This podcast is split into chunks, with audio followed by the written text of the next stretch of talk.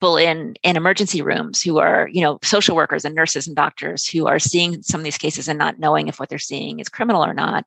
And it's hard to report. It's it's a heavy lift to report. So they may say well it's i'm sure they're doing the best they can. I'm not i don't think this is something we need to report.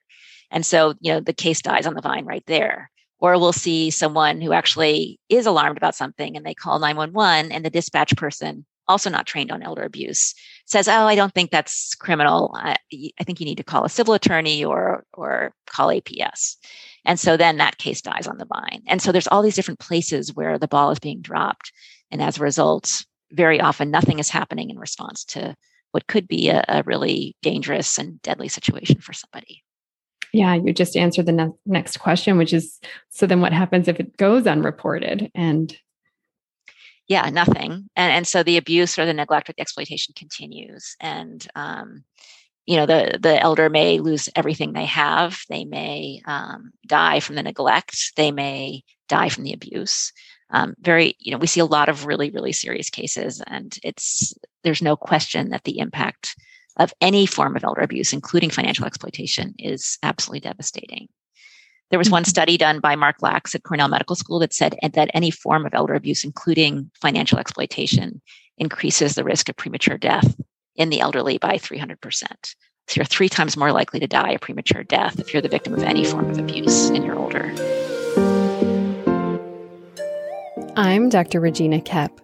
I'm a clinical geropsychologist, which means that I'm a psychologist who specializes with older adults and families. And this is the Psychology of Aging podcast, your go to resource for mental health and aging. This is episode 68, the final episode in a four part elder abuse series. In today's episode, I interview Page Ulrey, who's the senior deputy prosecuting attorney for the King County Prosecutor's Office in Washington State. Today, Page is on the podcast talking with us about the impact of elder abuse on older adults, barriers to reporting elder abuse cases, how we can improve the reporting system. We each have a role.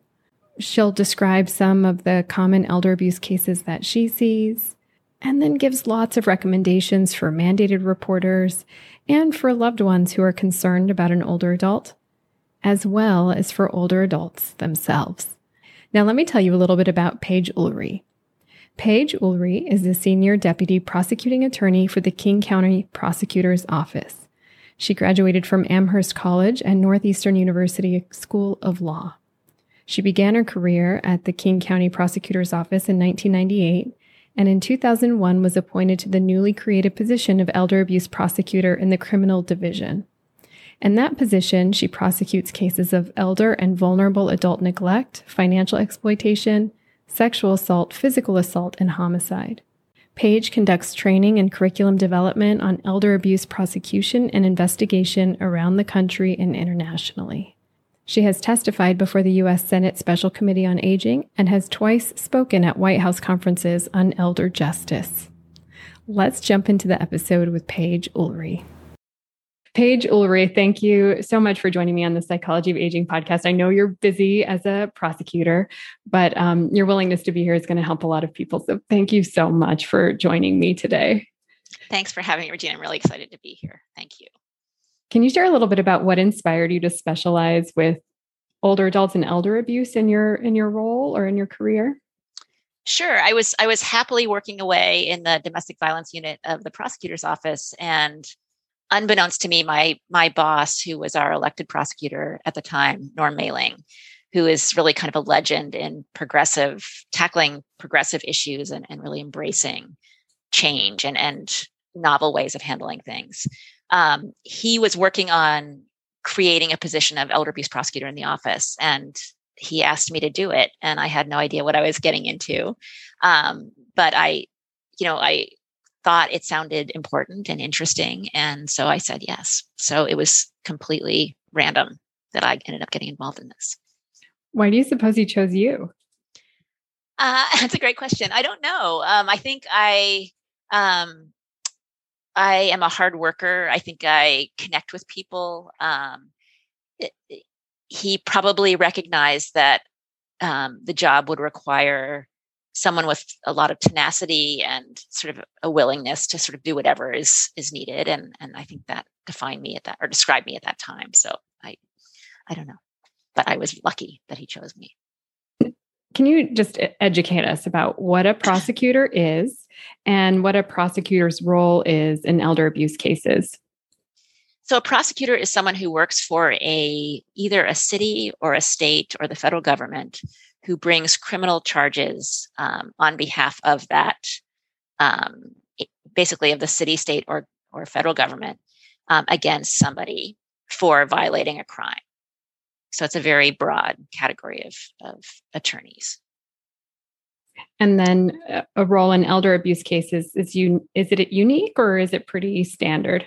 it is very unique. When I when I was appointed to the position in 2001, there were only a very few elder abuse prosecutors in the country.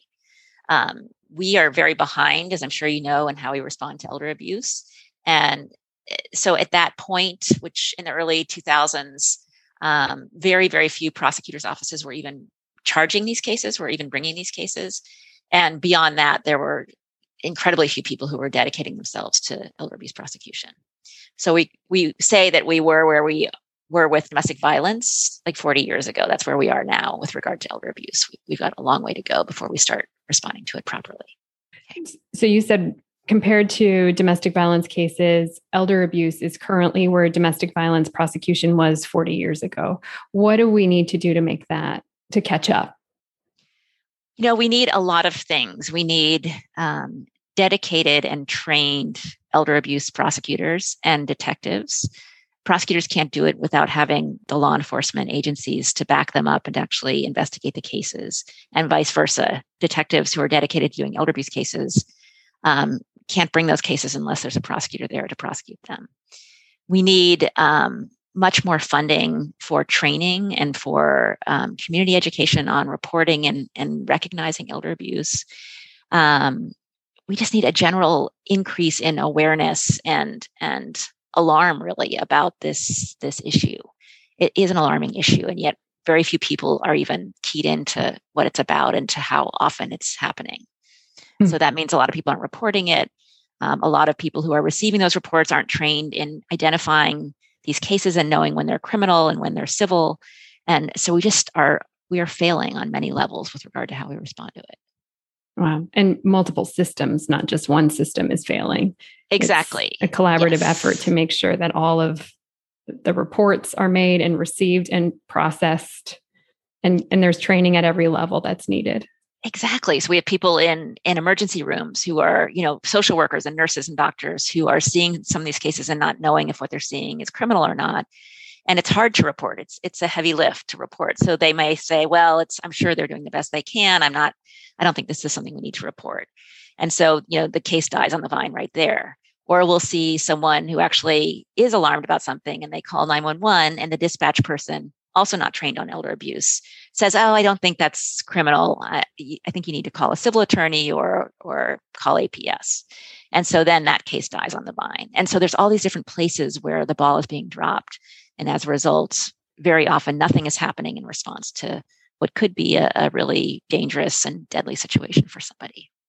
Yeah, you just answered the ne- next question, which is so then what happens if it goes unreported? And yeah, nothing. And, and so the abuse or the neglect or the exploitation continues. And, um, you know, the, the elder may lose everything they have. They may um, die from the neglect. They may die from the abuse um, very you know we see a lot of really really serious cases and it's there's no question that the impact of any form of elder abuse including financial exploitation is absolutely devastating there was one mm-hmm. study done by Mark Lachs at cornell medical school that said that any form of elder abuse including financial exploitation increases the risk of premature death in the elderly by 300% so you're three times more likely to die a premature death if you're the victim of any form of abuse and you're older Wow, I need to include that study on the show notes. That is powerful. Will you say that statistic one more time? Sure.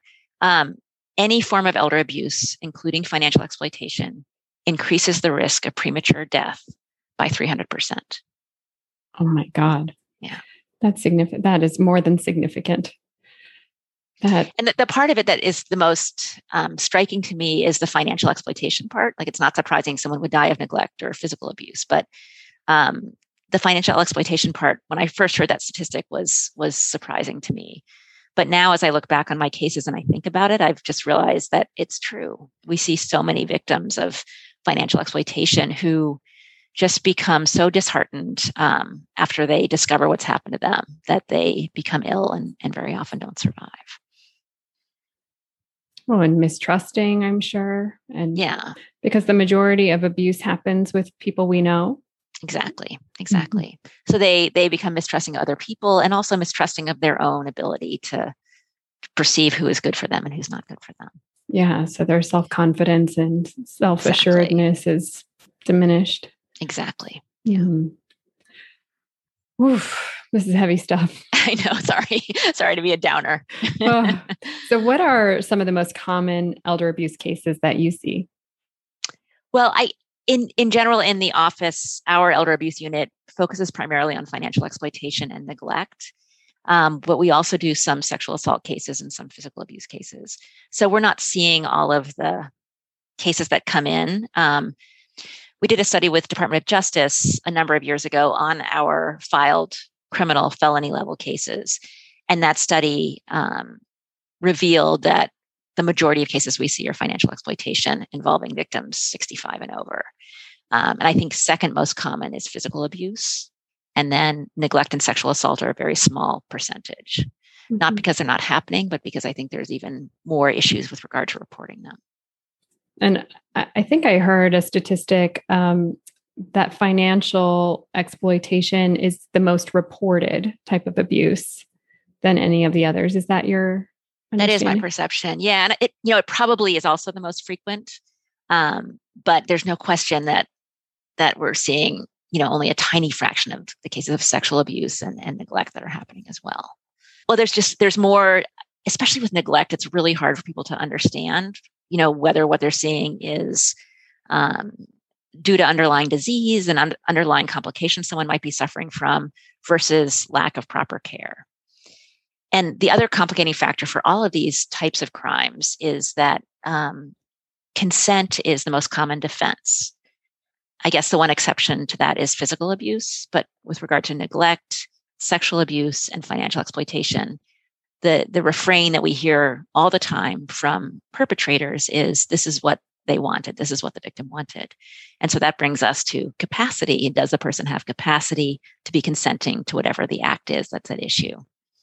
Um, and that capacity is just so important not only to help us figure out whether they're consenting um, but also just to make sure we understand what services they need and and obviously to understand whether we should even be getting involved or not because we have the right to spend our money how we want to, to have sexual contact with whoever we want to, to refuse medical care if we have capacity. So that's a really central question in, in many, many of our cases. And capacity is so complicated because it's determined for this point in time, not determined in perpetuity or indefinitely. And so exactly. capacity can change. And right. And it's so hard to get a sense of, especially if you're going to prosecute something, did they have capacity then, even if they don't have capacity now? Exactly, Regina. And and because of the lack of reporting, we often don't hear about these cases until long afterwards. So we're frequently frequently in the position of trying to figure out, you know, did this person have capacity two or three years ago? And that becomes even more complicated. Yeah. I mean, you know, capacity is a big conversation in regards to dementia um, because of changes in the brain over time. And one of, you know, it's so tricky because even if a person has capacity to uh, make medical decisions, they might have might not have capacity to drive a car or manage their money. And and what they say about somebody with dementia is once you see one person with dementia, you see one person with dementia. It's hard to generalize what it's like to be living with dementia. So to try to make a retroactive judgment about a person's capacity is incredibly complicated. Exactly. And a lot of jurisdictions that I've worked with don't even have or use capacity evaluators. So all they're doing is looking back at the primary care provider's records to see if someone had capacity at a, particular time. And that, as you can imagine, is extremely, um, it just does not give you what you need in order to make a decision like that. my mouth, my jaw was dropping when you said that because for the people who are listening, because you know, I would be asked to do capacity evaluations from primary care because sometimes capacity is um, pretty clear when communicating with somebody regarding certain things like money or um, but but capacity around sexual intimacy or which is so nuanced and doesn't necessarily always require a verbal response um, it's so much more complicated than just a primary care provider could assess in a 15 minute encounter with a patient. Oh, I, and i just exactly. remember like also receiving lots of uh, i was embedded in a primary a geriatric primary care clinic or and then connected to one an outpatient mental health clinic for a geriatric primary care and a geriatric mental health clinic. And i remember providers uh, physicians saying can you do a capacity evaluation and then i would have to say on on what domain? Regarding what? Regarding finances regarding medical decision making regarding sexual decision making what are you asking about? And and they would say like i don't know. Tell me what all the options are. So so we need training there too. We, we do. We do indeed. And what happens in a criminal case which is so difficult is that the, we will bring a case this is actually a fairly common scenario and it's usually a financial exploitation case but we'll bring a case and um, when we get the case the person has dementia but it's really unclear how impaired they are um, and there's a consent defense that's raised. And so we're in the position of having to figure out if this person had capacity to consent to this com- complicated financial situation or this this transaction, I guess. And um, we will get the primary care provider's records, and there's nothing in there, you know, or else there maybe is a mini mental state exam, status exam, and that's it. So very minimal screening for dementia. Um, and then we will go ahead and have a full blown capacity evaluation done, and lo and behold, the person has moderate, if not even more advanced um, dementia and they completely lack capacity to make financial decisions. And when we go to trial, what ends up happening is um, the defense will call the primary care provider as a witness to reinforce their claim that the victim had capacity. And it's just a very awkward situation and, and not one that I think is, is very um, comfortable for a, a, doctor to be called into in that kind of situation but it, it's it's a great example of what happens when we're not we don't deal with these issues up front and really work on doing better assessments and screening yeah and then that physician sort of you know has to navigate managed care and the timeframes of managed right. care and especially geriatricians do capacity much better they generally have more time with patients so there's more room to do that but and more training like right. you're, saying but when they 15 minutes how do you do you know the screening and and it, yeah it's really an impossible request i think yeah and often if people have diminished capacity their family members there and has lots of questions. And so how do you really you know make the time for all of that? It's an impossible position to even put the physician the primary care provider that doesn't have the designated time in. Exactly exactly. Like our system is not built to to really handle this kind of situation. That's yeah. right. Yeah. Well um, well, you're the person to help us understand how to make it better. So I'm glad that you're here and giving us some insights. And um, I know at the end we're going to have some tips for what people can do, whatever role, you know, how to how to be aware and what you can do if you're concerned, regardless of your role or whatever role you're in. What do you su- suppose are some barriers to people reporting even elder abuse cases? I think there's a lot of concern on the part of professionals um, with regard to you know infringing on their patients or their clients privacy rights. And it's it's so different than when you're talking about a child you know because obviously there's no privacy interest and you can report anything and and it's it's just a much easier um, thing to do. But when you're talking about someone who's in their 70s or 80s or 90s who is um, making their own decisions you know to be working with them and say hey sorry i think you're doing something that is you know not okay and i think you're being victimized and I'm going to call adult protective services or the police. It's a very, you know, intrusive thing to do. And if you have a relationship with that person, you may be afraid of um, them, you know, not coming back to you if you're a doctor, for instance, or you may be afraid of losing their business if you're a financial advisor. There's just a lot of impediments that make it very, very difficult for people especially if they're not really sure if they're right. So it's just easy to sort of say to yourself, ah, you know, it's probably not. I'm just going to let it go and sort of see what happens. Um, so there's just huge difficulties, I think, on the part of, of professionals. And then with regard to family members, I think there's a fear of also angering the person. You know, if it's your parent or your grandparent or, or whoever, you know, alienating them or angering them, and if you know you could be afraid you're going to lose their um, trust in you if you report something.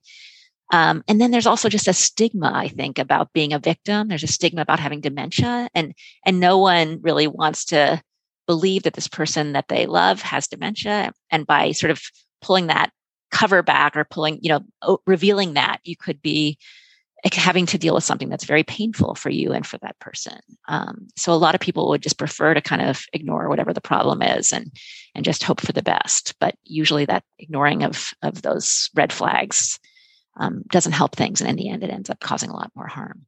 Yeah, back to that three hundred percent. Right. Exactly. I think another barrier is that a lot of people don't get a good response from the system, right? So, like we were talking about earlier, a lot of people might report to APS and and not, you know, be happy with APS's response either because APS decides there's nothing wrong or because APS may be too aggressive in how they respond.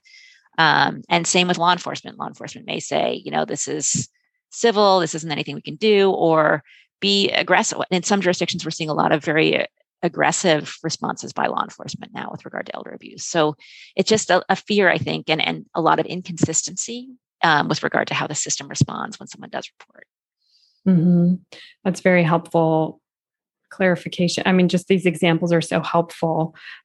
They're they're triggering or sparking in me some examples of my own clinical work when I've had to report. And yes, I had to report um, a case where a person with significant disability required full care um, was reporting emotional harm from their partner. And so i consulted with the team who was working with me and in his care and um, and we all agreed yes it, it needed to be reported. And that helped to have a team that i could balance you know is this my own fear about how he's being treated or is this accurate? You know what do you all think is reporting this to me? Is he reporting that to you? And if we all had consent to to consult on his care and in terms of you know releases of information we we're all in the same care team. And it helped me so much to have this care team to say yes it's reportable. We, you need to report it.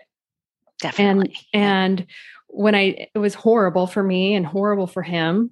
And um, he ended up not working with me anymore. He felt i had betrayed his trust naturally. When i told him i would be filing the report and I understood that it was a betrayal of his trust and I, you know, apologized and and he didn't want to work with me anymore and I understood even though I was heartbroken. And to um to sort of finish out the story several months later he did return to mental health care with somebody else thankfully not with me which i understand but um but he did return to mental health care and i think that the transparency of how i what my, I told him my steps and that I was terribly sorry, but but the team and I agreed that we needed to report it. I think helped him to remain trusting enough of the mental health system that he could continue to work with somebody, even in, though that person wasn't me. And but just it's so hard. It is incredibly painful. I think that another barrier that I hear from physicians and mental health providers is around does the person have to be have diminished capacity to be exploited so if they're an adult and they don't have a significant disability, you know, like a uh, developmental disability, um, and they don't have dementia, but they're being financially exploited or, um, you know, maybe some other type of abuse or harm, is that reportable? And like if they're in a, a an abusive partnership, a romantic partnership, or they're being financially exploited, but there's no diminished capacity how is that? You know, clinicians often sort of wonder about that. Is that reportable? Yeah, that's a great question. You know, it just depends on your state's mandatory reporting laws. Um, some states have um, require that anyone who is over 60 or over 65 is considered an elder, and any abuse, neglect, or exploitation of that person must be reported by mandatory reporters. Other jurisdictions require a vulnerability. Um, so someone could be um, 95 but not have any cognitive impairment or physical impairment and not be considered a vulnerable adult and therefore it doesn't have to be reported um, so that it really depends on your state's laws um, I think most, if not all, states do have a law that says that reporting in good faith gives you immunity. So even if you're wrong, like my feeling is better to um, report and be wrong than not report at all. And even if you're if you're wrong, you're still going to be hopefully revealing a situation that someone can can do something about, um, and you're not going to be liable for doing that mm-hmm. as long as mm-hmm. you're you make the report in good faith. That's a helpful clarification, and for a reminder to folks to check your your jurisdiction for your own state rules around mandatory reporting for elders. Exactly. The other thing that that we're lacking is coordination between disciplines. You know, these cases are inherently multidisciplinary. So we in almost every case we're dealing with capacity like we've talked about or we're dealing with medical issues or both. We may be dealing with financial issues. We may be dealing with um, social issues and housing issues and legal issues. And so you know the bringing together disciplines to discuss a particular case is, is a really important thing to do. And it's starting to become the gold standard for how we respond to elder abuse so all over the country, multidisciplinary teams are being formed in different jurisdictions, and they um, they usually consist of a geriatrician, a capacity evaluator, um, APS, uh, law enforcement, a prosecutor, a financial analyst, um, someone who might have expertise in mental health or developmental disabilities, and the idea of these teams is that they come together to staff difficult cases and together to figure out what's the best path forward for this person. And it may be prosecution, it may not be, it may be that the team decides this person actually has capacity and that what they're doing is is is their choice and they're freely choosing to do this so we shouldn't be intervening.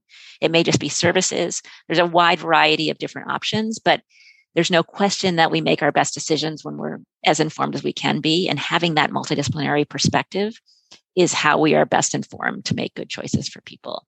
And, and so that's really an important thing that is starting to happen around the country.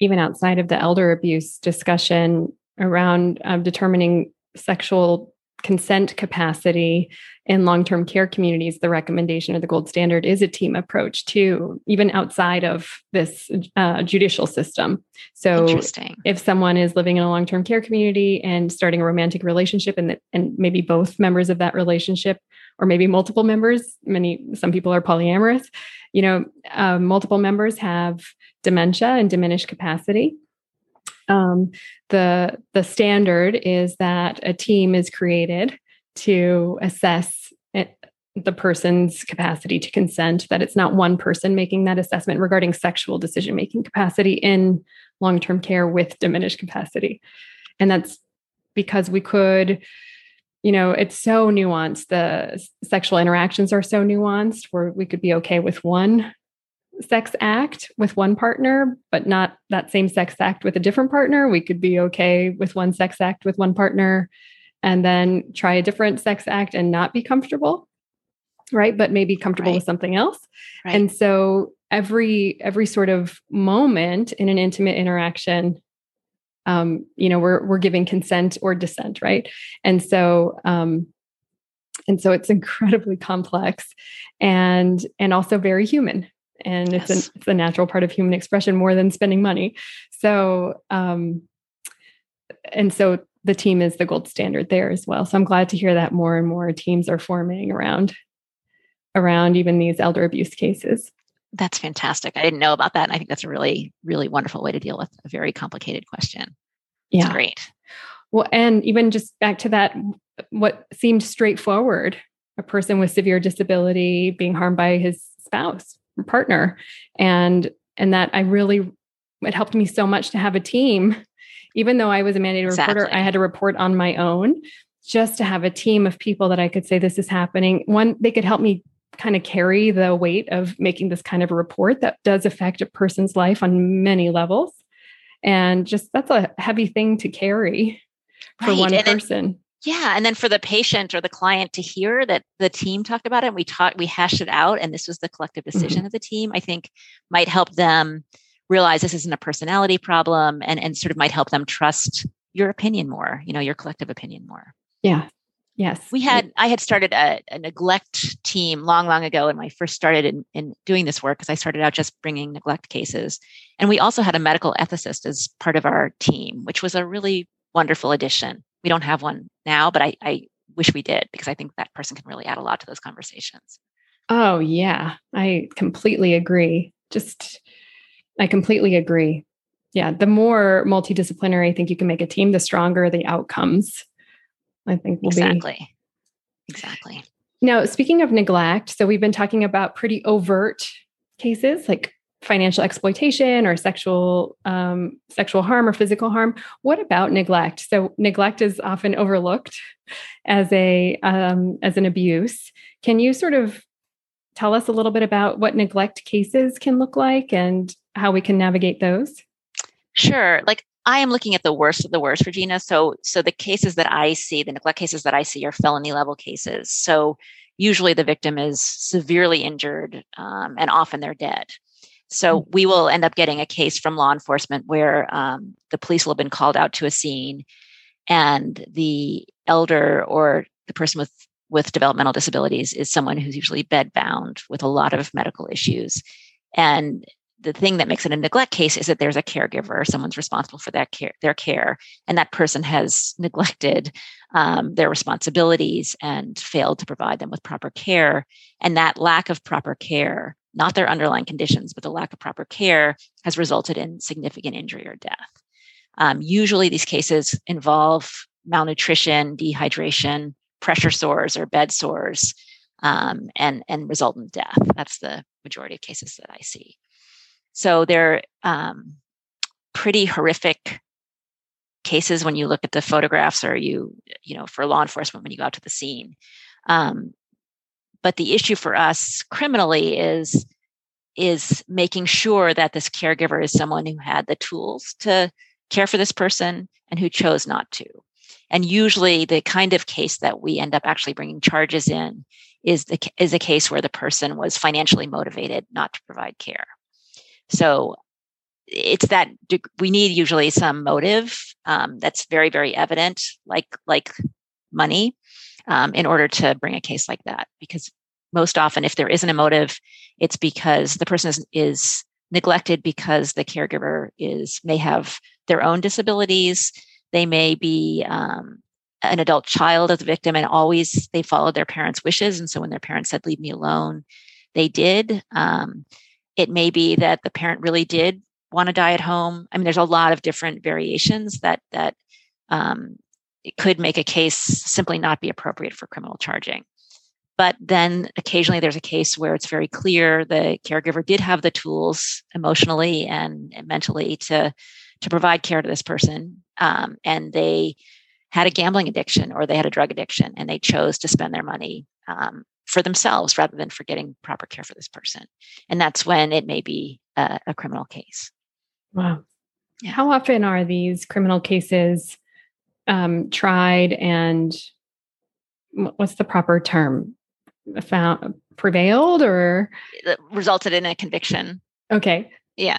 Um, not, I mean, they're pretty rare still. Um, I have brought, I mean, I filed charges maybe in maybe 10 or 15 cases in my in my career um, most often we'll get a case and we'll decide it's not appropriate for criminal charging um, but once in a while we see a case and we will bring it because it's very obvious this person suffered tremendously and they didn't need to suffer, have suffered like that um, and then around the country you know there's i think there's i said there's more and more prosecutors who are starting to bring these cases but as far as neglect is concerned that's still an area where a lot of people don't have the training or the resources to to investigate and prosecute those cases properly. And so I, we don't see a lot of prosecutions nationally of neglect. Mm-hmm. Tell us what's the difference between civil and criminal cases? So civil cases are are cases that um, where someone, either a family member or a victim themselves, files a lawsuit against um, a perpetrator or against someone who had a duty to them um, and ask for money in return for this breach of duty. So you might um, see an elder abuse, you might bring a case against a very common scenario is a family member will bring a case against a nursing home or another long-term care facility for neglect of their family member in the facility. Um, that's probably the most common form of civil elder abuse case that we see.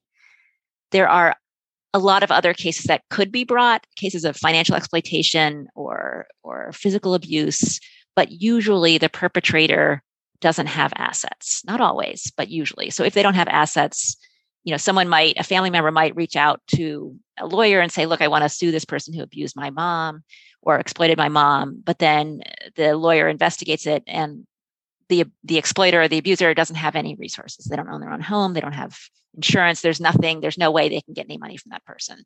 So the case, the civil case, ends there because there's no point in suing someone unless you can get money from them. Um, you may also be able to sue a financial institution if they breach their fiduciary duty by, you know, handing allowing an exploiter to get money from from the elder inappropriately. Um, and then a criminal case is not brought by an individual; it's brought by a municipality or a state or local government or the federal government where a crime has occurred. So if we if we file charges as criminal cases, we are the state of Washington. The state of Washington is prosecuting um, this person for having committed this crime. And the remedy is not money. The remedy is treatment, jail time, prison time, no contact orders, maybe restitution. Sometimes if it's if there's if it's a financial case, we can get the court to order that they the offender repay the victim. But usually the offender has spent the money and so that the victim never gets their money back. But so it's two different things. You're one is pursuing damages for a wrong that's been done to you by someone who has a duty to you in some way and the other is pursuing a punishment um, for someone who has committed a crime against you that's the difference between civil and criminal but the other thing that's important in a criminal case is that it's the state bringing the case, not the individual. So some so prosecutors' offices may bring a case even if a victim says, "I don't want you to bring this case." because um, that's my son and I love him. And then, but the prosecutor still has the power to do that. Usually, the prosecutor will and they should consult with um, the victim and see what the victim wants. But in some cases, the person presents such a danger to the community that the state has to prosecute them anyway. Um, it just it sort of depends on the situation.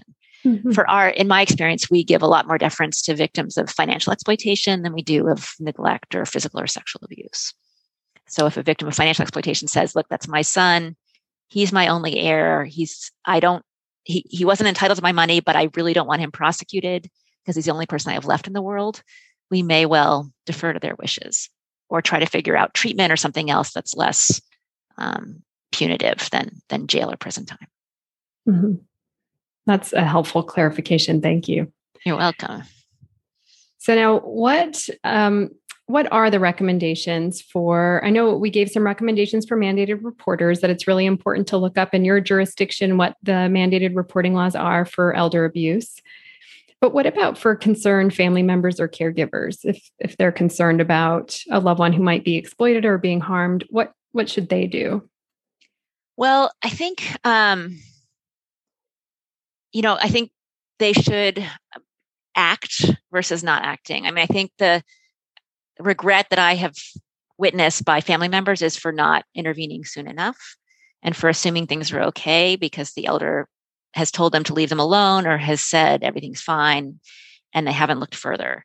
Um, so I think, you know, if it's financial exploitation and you're a, a family member, I would um, ask, talk to the elder about it, you know, really try to convince them that you you know you're not going to take away their rights but you just need to sort of see what's going on and ask them if you can look at their financial situation ideally if it's um, if it's a responsible adult family member they could become um, get their names on their accounts or just be allowed to have access to the parents account or the elders account so they can just be checking periodically to make sure everything's okay.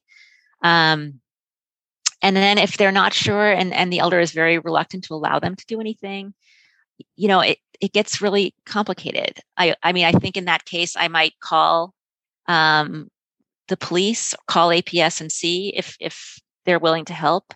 If they're not i might call an elder law attorney. There's a lot of really wonderful elder law attorneys out there and and in some cases that are kind of too nuanced or where there's not enough information they end up being the people who can help the most um, and they can look into the situation and see if a protection order is appropriate or see if a report to APS or law enforcement is appropriate and help with that. And um, maybe help. There's in, in Washington and I think in other states as well, you can get a protection order that just prevents the suspect or the perpetrator from having access to the elder's accounts. So it doesn't cut them out of their life. It just prevents this potential exploitation from happening. Access. There's a lot of, yeah, there's a lot more sensitive responses that can come through a protection order, maybe than through bringing criminal charges. Um, so that's, and then, you know, another option is just to, is to talk to the elder themselves, as I've said, um, talk to other family members, really try to network about it within your own family if you can, and, and sort of try, collect your knowledge and your concerns, and then sit down with the elder and talk to them about it. And if they're adamantly refusing to respond to your questions, and for instance, if you think they're being scammed and it's not the perpetrator is someone who who clearly does not have a legitimate relationship with them, then taking much more proactive um, action is is probably appropriate. Yeah. The scam the scam question is a really big one. We have so many people calling us who have a family member who's who's caught up in a scam and they're so um, often reluctant to come forward about it because they're afraid if they report this to the family or to the police or anything, they're going to lose the chance to get this money that they're expecting to get back.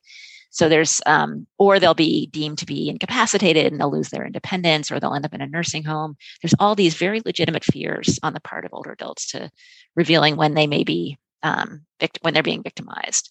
So, kind of addressing those concerns with the family member and, and trying to work with them is is the first thing I would try. That's very helpful. And what about for vulnerable older adults? What would you recommend for them? Because we don't want older adults. You know, I, I I struggle with these. These are such essential conversations, and ra- raising awareness is so important. Um, elder abuse is not the norm the majority of older adults are not being exploited or right. abused. Yes. Um, but what would you say to older adults who are vulnerable, who do rely on others, even if they can make their own decisions and and do have capacity? What would you recommend for them just to safeguard their their wellness and their sense of security? I mean, one thing that's a, a big um, issue that we see is older adults putting their trust in a family member who has a, an addiction of some kind. It's amazing how many of our cases of financial exploitation involve people who are gambling or shopping addicts. So if you are the parent or the grandparent or the uncle or the aunt of someone who has an addiction like that, don't let them be your power of attorney. It's, it's just a it's a recipe for disaster. So just making sure that person doesn't have access to your money and isn't your bill payer is one really good preventative step I would take. Um, also, talking to multiple family members, if you have them, about being co-power of attorney for you, um, or you know, assuming joint responsibility so that there's eyes on each other, is another really good thing to do. Um, and and just reaching out to your community, you know, if, about concerns you might have, and and I think the more we accept the fact that abuse and neglect and exploitation happens, the less shame there is around it and and just realizing that if this is happening to you you're afraid it's happening to you it is not your fault. You know there's so many people who I've talked to who've been victimized and they they've said afterwards I just felt so stupid. I would how could I be so stupid? And it's not you it's them. They're the problem. And and don't be ashamed and and just be proud and talk to other people about it and talk about your concerns and your fears. I think that's probably the most important advice I could give to somebody I love that. That yeah, that you don't hold the shame. It's the perpetrator who exactly who the shame belongs to, not to you. That's right. That's yeah. Right. Do you have any other guidance for mandated reporters? Um, just being aware of the fact that you're, I think in every state you're going to be protected as long as you report in good faith. Um, and then, you know, realizing that it's not your job to investigate it's it's the job of the investigators. And if it's a case also where you really are convinced something serious is going on and you report and you don't get a response don't give up and and call back and ask for a supervisor. If it's the police ask for a sergeant. If the police say to you sorry this is civil and someone's being financially ravaged by uh, in an exploitation situation look at your at the website for the local prosecutor's office and see if they have an elder abuse prosecutor or turn to someone else a civil attorney who might be able to help you but just don't give up because if you think something's going on you're probably right and and the more you can do um, the better off the, the elder is going to be in the end Yeah, thank you. I was I was just thinking too it can help to get if you do file with APS the case number. So then when you follow up, you'll have the case number and the name of the person who took the case number or whoever the case manager is that's assigned to that case number to um, I've talked to many uh, a case manager assigned to a case number and had success following up in that way. So that can be a helpful path to navigating the APS system. Absolutely, Regina. And the same is true for law enforcement. You also get a case number from law enforcement. And so you can call back and say, I made this report last week. I haven't heard anything. Can you tell me where it is? And and then if they say, oh, it's civil, we can't help you, then ask if you can talk to a sergeant or someone higher up and, and see if you can appeal to them. And that's especially important for documentation too, and the medical record. And it can help the whole team to know so that it, they can follow up as needed as well. So it just can smooth out the uh, all the wrinkles in the system. Exactly. And, and back to that collaboration you were talking about. Exactly. And also for people who are seeing someone in a clinical setting, taking notes about what you're seeing. Um, and if there are statements that the elder makes to you, if you can take them down verbatim, that is really great. Um, and same with the, if there's a caregiver who you think is abusing or exploiting them, taking down any statements they make verbatim, that your record is something that we can get into court, even if we lose the victim by the time of the trial which happens rather frequently. Um, but we can still prove a case oftentimes through statements that were made to you as a healthcare provider. Um, because that that's admissible as as non hearsay. So that is really wonderfully helpful to us. Um, yeah. So anything like that is is very very important to us. Figuring out you know if someone had diminished capacity or if um, if there was a criminal incident involving them for for the resources that you mentioned around finding an elder care attorney and other reporting resources i can put all of those in the show notes. I have them on um, a, few episodes ago. I did an elder abuse kind of resource episode and so i'll make sure that all of those resources are here in the show notes. So around where to find an elder attorney how to report if you're concerned and even tips for long-term care communities and and when to call in. Um, an ombudsman and um, all of those sort of reporting, even in long term care. Great idea. And the ombudsman is really a wonderful person we didn't mention before, but such an essential player in the long term care setting. I just think they're fantastic advocates for people. One of the concerns that I hear from long term care communities or personal care homes um, are that if they bring in an ombudsman from the state that to help with you know to be an advocate for uh, a resident that that will look negatively on the long-term care community in terms of like and they're afraid of citations with the state to and and maintaining their license to have a long-term care community with the state. What are your thoughts about that and what is the role of an ombudsman? Um, well, it's very different from the role of the state licensing agency, and that will definitely reflect on their record and be public information if, if there's a finding made against the facility. But as I understand it, the ombudsman is there as an advocate for the resident. And if the resident is in, is so impaired they can't consent to an ombudsman being involved, then it would be that that person's representative, so their guardian or their power of attorney. But they cannot release information unless they have permission from the resident or their representative. So it's highly confidential. Um, so I don't think it would be, uh, you know, a mark on the facility unless there was something reported to the state. And they're not mandatory reporters. They wouldn't be reporting to the state unless they had the permission of the resident, as I understand it. At least that's true in Washington state. So, but they more than anyone, they are this resource for the community and for family members um, because they know what's going on at these facilities and they will advocate for residents in a way that is just so important. Um, I think it's just we I can't emphasize enough what what key players they are to addressing abuse, neglect, and exploitation in long-term care facilities. Can you explain a little bit about what an ombudsman is? So I know they're they're a resident advocate. And and so what is their role as an advocate? As I understand it, and I'm really not an expert, but as I understand it, they um, field complaints from residents or their families, and then um, they advocate for them with the facility. So if someone is, um, you know, being exploited in a facility by a staff person, they'll reach out to the facility and they'll work with them to make sure the facility takes the proper action to stop the exploitation. And then I believe with the permission of the resident, they will then report if that's what the resident wants. Um, so they they're trying to remedy whatever wrong is that the resident is experiencing. And it could be something as dramatic as exploitation, but it also could be something as mild as just the food being lousy and, and the resident wanting decent meals at the place where they live or a privacy issues you know people not being treated respectfully or you know interference in their their decisions that they make about who they're intimate with. All those kinds of things are things i believe that they will get involved with. Yeah i think that would be like my second career is to be an ombudsman.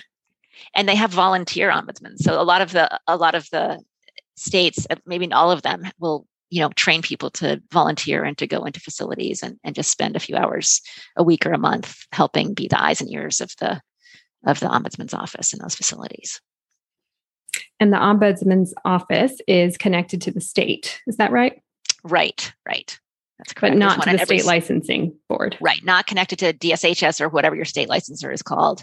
Totally separate from them. And, um, but there is one in every state, I believe. Yes, I think there's one in every state. And they have some great resources. So I can also link to the state ombudsman website. They have great resources for families and older adults as well. Excellent. Yeah. Well, Page Ulrey, thank you so much for joining me today. You have just laid out so much wisdom and resources and recommendations. I'm hoping that thousands of people working in senior care and mental health will listen and take action when they see something that they're concerned about. So thank Regina, you. thank you. Thank you so much. This has been absolutely wonderful. And I it's just such a, a pleasure and honor to be here. So thanks so much. This was a really difficult episode in which Page Ulrey and I talked about elder abuse and exploitation and the consequences of abuse and harm. Please take care of yourself and the people that you're caring for. We all have a role in preventing and ending elder abuse. So thank you for being here and doing your part. If you'd like to learn more about elder abuse and financial exploitation, there are three other episodes in this series that are linked to in the show notes. So check them out. All right, that's all for today. If you like this episode, be sure to subscribe and leave a review wherever you listen to podcasts. It really does make a difference. I'll see you next week, same time, same place. Bye for now.